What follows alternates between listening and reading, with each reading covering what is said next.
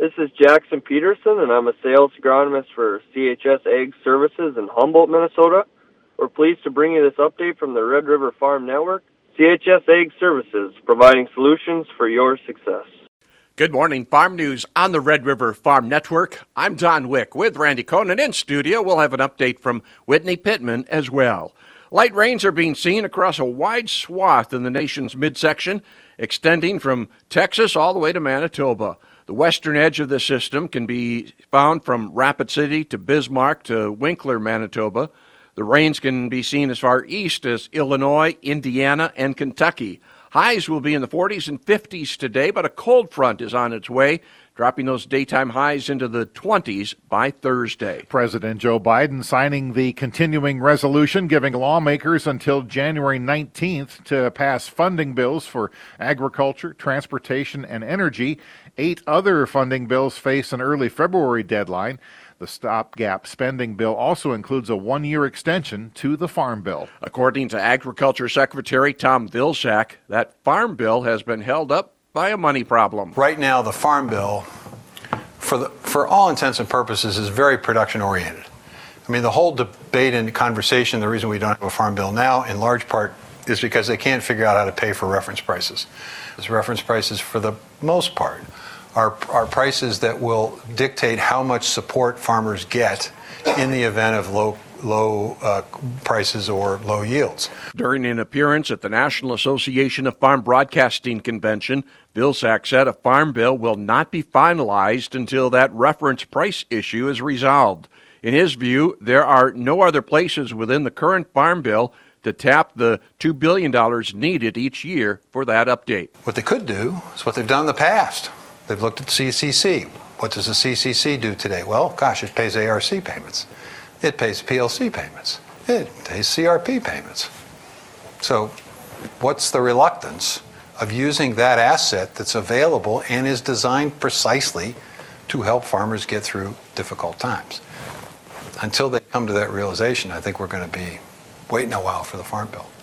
Minnesota Farm Bureau President Dan Glessing recapped their annual meeting, saying resolution discussion was varied on the voting delegate floor. The concern with solar being used on prime farmland, uh, we had several resolutions around that, expanding that beginning farmer tax credit because it is a nice avenue to try and help some of those younger folks who want to get into agriculture you know, we we cover the gamut in that in that policy book. But those those are some of the highlights. Um, we talked about CWD and deer and, and so on, stuff like that. You never know what you're going to hear uh, on that delegate floor as far as uh, arguments for or against, and and that's what I enjoy is listening to that, so that when we are having those conversations with lawmakers or consumers.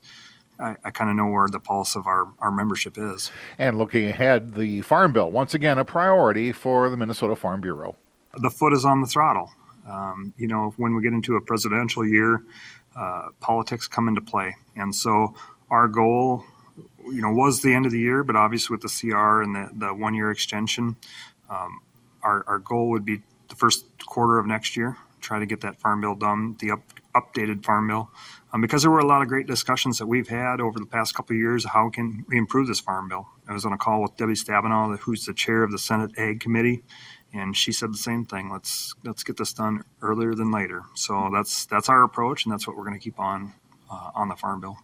NDFB President Daryl Lies will serve another two-year term as president. NDFB is in a great place right now. You know, approximately 28,000 member families, uh, best financial position we've ever been in, and yet we are we are doing the work of the people and and uh, spending more money than we've ever spent advocating on behalf of agriculture. Also. Private property rights once again dominated the policy session. That is a very foundational basis of all of our rights. Our people believe that. Uh, our, our foundation of our organization is based on that. And a lot of the discussions go back to what you can do with your property, how you can handle your property, how you should be able to uh, set up your property for passing it on to the next generation. And you know, many many of the other discussions kind of center around those pa- those pieces. Monango rancher Val Wagner was elected vice president. Wagner's been on the NDFB board for the past three years. There were 11.9 million head of cattle and calves on feed as of November 1st.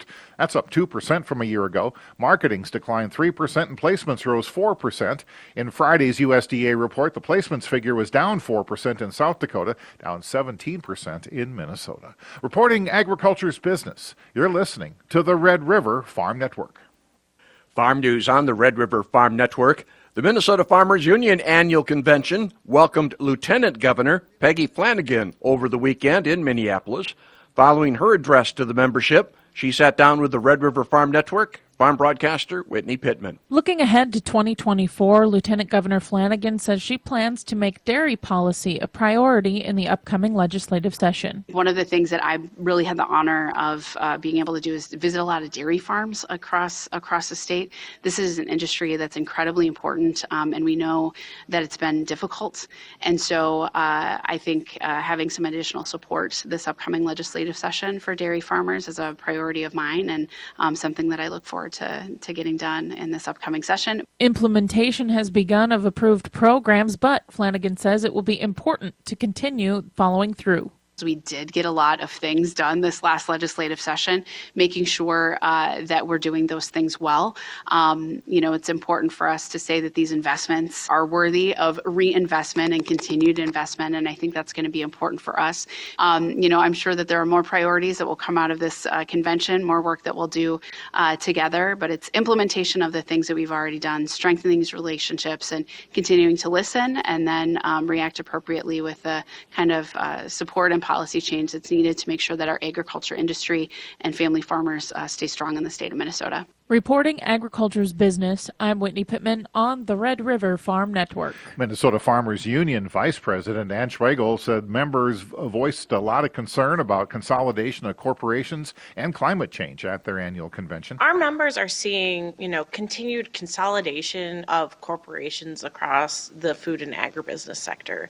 They're also seeing it within their rural grocers and fewer choices uh, for where to go within their communities so kind of that anti-monopoly work is always front and center for our members. The other stuff is that, you know, we experienced another late wet spring followed by a drought across the entire state of Minnesota. We're really on the front lines of the climate crisis, so our members are really engaged about kind of potential solutions and how farmers can be a piece of the of the solution to climate change. Schwagerl says the one-year extension of the farm bill provides time to get a new one done right. We're actually really pleased to see that because now we'll have a time to negotiate and be at the table as uh, as farm bill negotiations happen, and not be negotiating under a deadline, which is kind of what we were looking at before. So, you know, we want to get a farm bill done, of course, but we want to get the right farm bill done.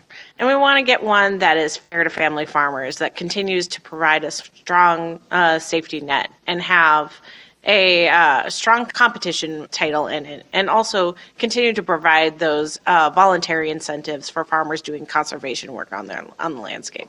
During the National Association of Farm Broadcasting Convention, Advanced Trading Risk Management Advisor Tommy Grisafi spoke about the impact of rising interest rates. People didn't realize interest rates could go up. So there's 15 years of bad habits. And if you're in your 30s and you're farming, you don't actually realize what's happening. They'll realize more when they go to renew this year and stuff. But things that worked the last 15 years aren't going to work moving forward. Inflation is seen as an ongoing issue. I don't think we just get inflation down and that's it. We, we hit it. And for the Fed to do what they need to do to nick inflation, I don't think they'd ever be willing to do that during an election year. To truly tame inflation, they have to nuke it. And they're not going to do that for many reasons, of course. The funds are 700 million bushels short on corn, 550 million bushels short wheat. U.S. commodities broker Don Rose advises growers to watch the fund activity. Really, what happened is when we opened up trade to the large speculators. We could used to just trade 3,000 or 1,200 contracts was maximum. Then we went to 3,000, 6,000, 12,000. Then it's unlimited. So I think we just have more players. But you really need to know from a producer standpoint, anybody anymore, when the big funds get in and out of the market because it explodes both ways very quickly and it can be a big deal. A pair of Minnesota turkeys will receive a presidential pardon today on the south lawn of the White House. National Turkey Federation Chairman Steve Lykken, who's president of the Jennie-O Turkey Store in Willmar, will make that presentation. The birds are named Liberty and Bell, and they will live out the rest of their lives at the University of Minnesota's St. Paul campus. Reporting agriculture's business, you're listening to the Red River Farm Network. Good morning. Welcome to Inside Agriculture on the Red River Farm Network. BASF Technical Marketing Manager Kim Tudor says, in general, disease pressure was at a minimum this past season. However, there were pockets of heavy disease pressure. Generally speaking, I'm not going to say it was a heavy disease pressure year, but what was interesting is when you think back to the disease triangle, right? There are three things you need for infection you need the host, all right, well, we got lots of soybeans, we got lots of wheat, we got lots of corn. You need the pathogen. Well, we, we know we've got the pathogen. It overwinters, right, in the soil and in the, the stubble. You just need the right environmental conditions. And so I think that's what's important for growers to keep in mind is all it takes is, is a change of the weather and boom, all of a sudden you've got disease. Tudor recommends being proactive rather than reactive. So, the fungicide solutions that we have um, for our customers, if we're talking corn, we're talking Veltima fungicide, soybeans, we're talking Revytek, um, and for wheat, if we're talking about early season flag applications, we want to be talking about Priaxor or Nexicor, and then for that head scab timing, that's going to be Sphaerex fungicide. It's going to be the best protection you can get, get against DON. During the Minnesota Farm Bureau Federation annual meeting, state former state representative Rod Hamilton and former Randolph FFA advisor Ed Terry were presented with the Distinguished Service to Agriculture Award. The FFA Advisor of the Year is Stacy Fritz of Chatfield, and former farm business management instructor Kevin Dahlman was recognized with the Post Secondary Agriculture Educator of the Year award. Dr. Eric Mosel from the University of Minnesota North Central Research and Outreach Center was named the Extension Educator of the Year. And the Minnesota Farm Bureau Ag Communicator of the Year is our own Whitney Pittman of the Red River Farm Network. Congratulations. As we check into markets this morning, we're a little bit weaker in the wheat trade, down a nickel as we speak for the Dees contract, 710 and a half the quote. Chicago wheat for December down three and a quarter, and the KC contract down three and three quarters. A fraction higher for Dees corn, four uh, four sixty seven and a half, a half penny higher. March is steady. Soybeans for January thirteen forty seven and a quarter, a seven cent gain. The March contract thirteen sixty three, and that's six and a half cents higher. Checking in on the farm calendar, the University of Minnesota Extension and uh, North Dakota State University Extension hosting a sheep and goat webinar that'll be held at 7:30 tonight. Farmers, ranchers, 4-H members, agribusiness professionals are all uh, invited to attend. You can contact uh, your county extension office for more details on that webinar. Again, on tap for tonight. The North Dakota Department of Agriculture is holding farm to school meetings across the state over the next two months looking to improve access for local foods in schools. Uh, there will be a session tonight, 6:30 to 8 o'clock in Williston. Tomorrow, they're in Dickinson. Coming up in December, they have sessions going on in Bismarck and uh, going on in the uh, uh St. Michael area. Have yourself a great Monday. You're listening to the Red River Farm Network.